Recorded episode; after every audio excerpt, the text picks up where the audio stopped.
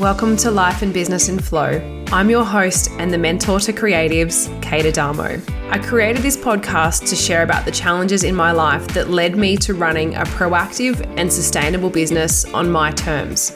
I've always been guided by my intuition and what feels right, and I've never done what they say you should do. I've always done it my way and with authenticity. We'll talk life, health, boundaries, business, brand, finances, worth, and everything in between. Because when we get clear on the foundations and value ourselves, we create not only a sustainable business, but a life that flows. And I want that for you. Thank you for being here. It means the world to me. Hello, and welcome to episode 21 of the podcast. Today's episode, I want to speak to you about taking control of your finances. And as a mentor of, um, well, I guess this is going into year five now of mentoring, uh, hundreds of women and a few men over the last few years, it's one of the biggest challenges that I see. I guess it's with small business owners, but especially creatives that are so dedicated on their product or service and keeping their client happy that they often neglect the back end and the finances in their business. Maybe that's due to time, uh, maybe that's just really not sure where to start, or just not prioritizing because they're so busy with the other areas in the business. So it's it's something that I, I've seen can really be make or break in the business and has led to some really heartbreaking situations where there's been, you know, huge tax debt, um, people not realizing that the business was running at a loss, um, not taking enough of a, a wage, and a few women sort of talking to me about recently that what they're paying themselves was based on a pro rata of what they thought they were working, how many hours they were working, based on where they used to work, or because I only work three days and I'm a mum, then I should have part of a wage. Um, no, this is not how it works in, in business. And, and that for me was just really heartbreaking to hear. Uh, and then I guess to work through that with those women and teach them what it looks like on the other side and what they should be earning and to just forget anything to do with full time employment and wage and any of those things. The other thing I have heard a couple of times recently, which has also, you know, really been upsetting to hear, is some women saying to me, when I was talking to them about profit in their business, yeah, we make we make profit. Yep, we're taking money from the business. Okay, great. So I end up investigating and go through and do my really thorough, you know, expense and sales and forecasts and pipelines and things. And what it comes to is they're actually not in fact making a profit because profit comes in as far as I see it, and as far as I'm, I'm sure that it is for most people in accountants, profit to me comes after you pay all your bills, all of your tax, your staff, everything you pay yourself, and profit is on top of this. So some women have actually just been taking little bits of owner drawing, some scraps here and there, 500, 1500, 2 grand, a little bit here and there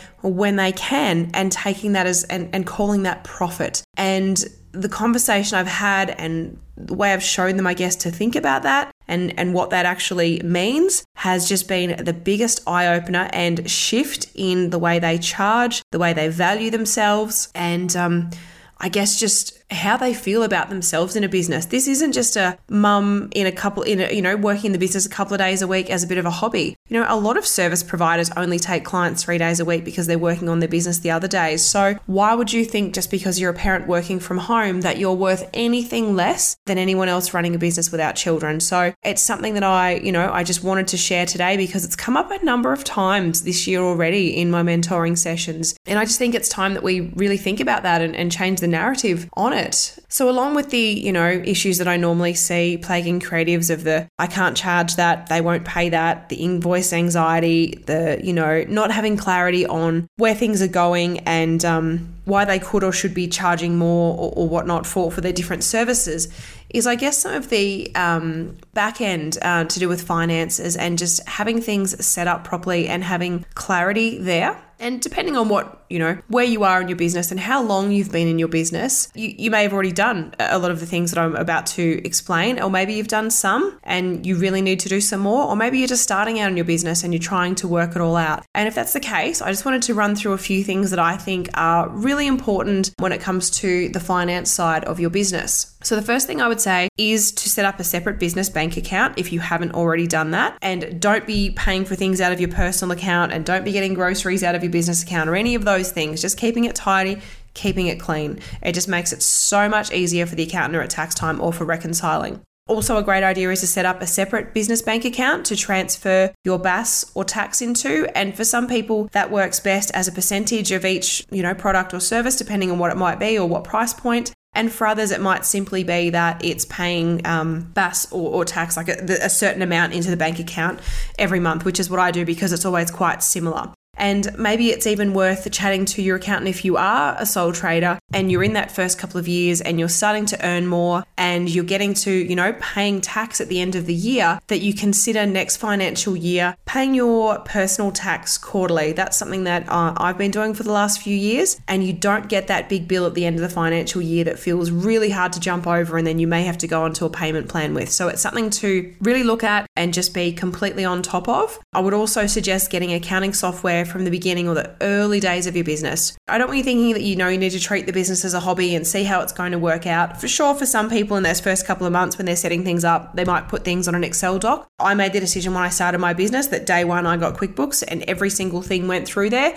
and everything from day one of the business has been recorded. So I would suggest QuickBooks or a lot of my clients use Xero as well. They're both, you know, wonderful accounting software programs that track everything your sales, your invoicing, profit and loss, balance sheets, all of those things things. They're just such a brilliant tool. And then once you've got your separate business bank account set up, you then um, get that synced so that everything is feeding into your account and you're not having to enter things, which saves so much time. There's also things like Receipt Bank and a few other different software programs where you can actually take a photo and record your invoices and keep them all in there as well. So maybe something like that is uh, an option for you to consider. And the other thing on your accounting software, if you aren't sure how to use it and you're struggling a little bit with it and things probably aren't coded or go into the right categories or you don't really know how to set them up, go out there and um, get yourself some support. There's so many wonderful bookkeepers and accountants and people that, that train with this. And I use, and a number of my clients use Stacey from Healthy Business Finances. Now she's based just outside of Melbourne, but you know, I'm in Queensland and we still catch up on Zoom. And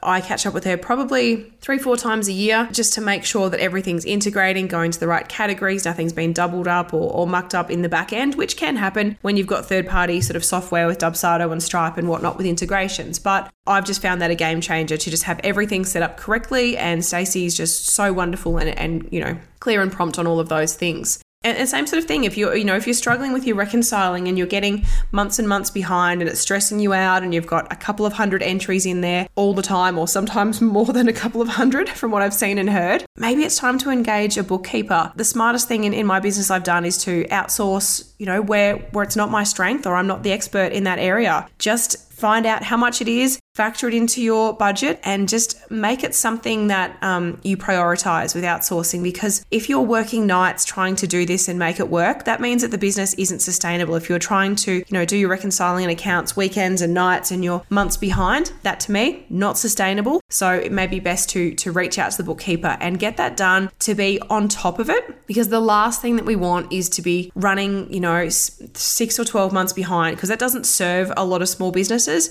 Uh, it can start to get a little bit out of hand. There can be really lengthy payment plans with the ATO. And from when that BAS was last done, 6, 12, 18 months ago, you may be earning a lot more now and you're not putting aside that money for tax that you should be. So it's actually going to start to dig an even bigger hole. So that's something that I've always been very, very prompt on, having it all reconciled every week, good to go. Stacey actually does um, my BAS, and then, you know, in that first week or two of the quarter, I reach out um, let her know it's all done and reconciled. She does her thing, lodges it, you know, pay the invoice, and then I've already got the money in the account because I've been putting that aside each month and it's ready to go each quarter. It's not a problem, it's not a challenge, it's not a stressful time. It just flows and happens. If that's not how it's happening for you, and if it feels like a lot of work and you're trying to lodge it yourself, for the sake of a couple of hundred dollars and to get it right, sometimes it's just smarter to outsource those things and to not stress yourself out because how much time are you could you be spending on that service on that particular you know on that particular task? For example, you know reconciling or doing your BAS um, if it's something that you you know aren't as clear or, or, or enjoy doing. If you paid someone, what more could you be making in your business when you look at their hourly rate versus yours and what you could be doing to move the business forward? So, something to think on. And I also suggest checking in with your accountant a couple of times a year and just checking that you are on on track for for your tax because it was what something that happened to me probably a few years back. You, you know, you go from your businesses ticking along that first year or two to having a little bit of growth, and um, and you need to actually be putting away that little bit more tax each quarter, especially if you are paying quarterly, or for that end of the year if you are just paying it once a year. So I think it's a really good time to do that check in a couple of times a year. Where am I at? What does it look like? My tax is going to be, and and just get some support around that so that it's not a rude shock um, come July or August. And uh, with that, End of financial year is only a little over three months away, which sounds very crazy, but it is, and it'll be here before we know it. So, if you're one of my clients and you've done an expense forecast and we've gone through all of the numbers, you'll know what what this next few months looks like and what you've planned to book in and pay deposits for and all of those things. And if not, now's the time to start thinking about what you want to book in or what you want to purchase prior to end of financial year. Is it a new van for your business or a vehicle?